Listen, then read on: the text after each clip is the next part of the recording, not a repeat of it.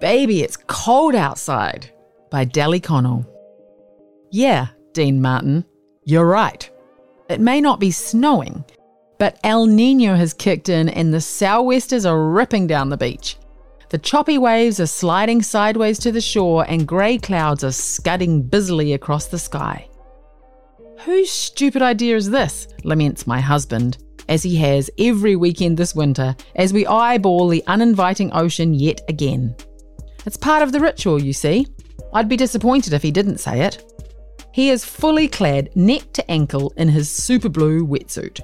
My legs are goosebumped and mottled below my shorty spring suit. That's the hardest part getting in. Wim Hof, the Dutch motivational speaker known as the Iceman, says, You're stronger than you think you are. He proves this by immersing himself in an ice bath daily.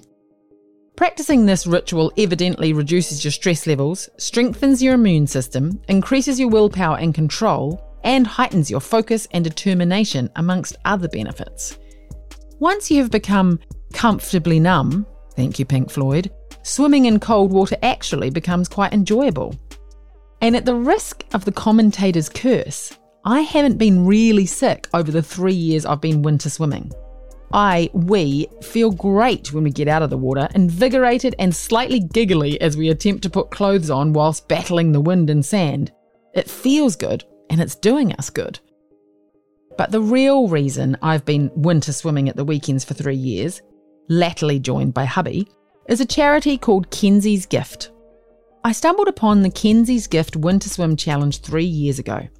I'd been thinking about swimming all year, but needed the kick in the butt slash motivation to make me do it. The idea of being sponsored and being answerable to those sponsors and not letting my charity down is the catalyst I needed. It has prompted me to swim in raging seas, knee deep, cold, and slightly terrified, just to make sure of another tick on the board. Other days, the sun has shone and dolphins have frolicked further out to sea, but that doesn't happen often.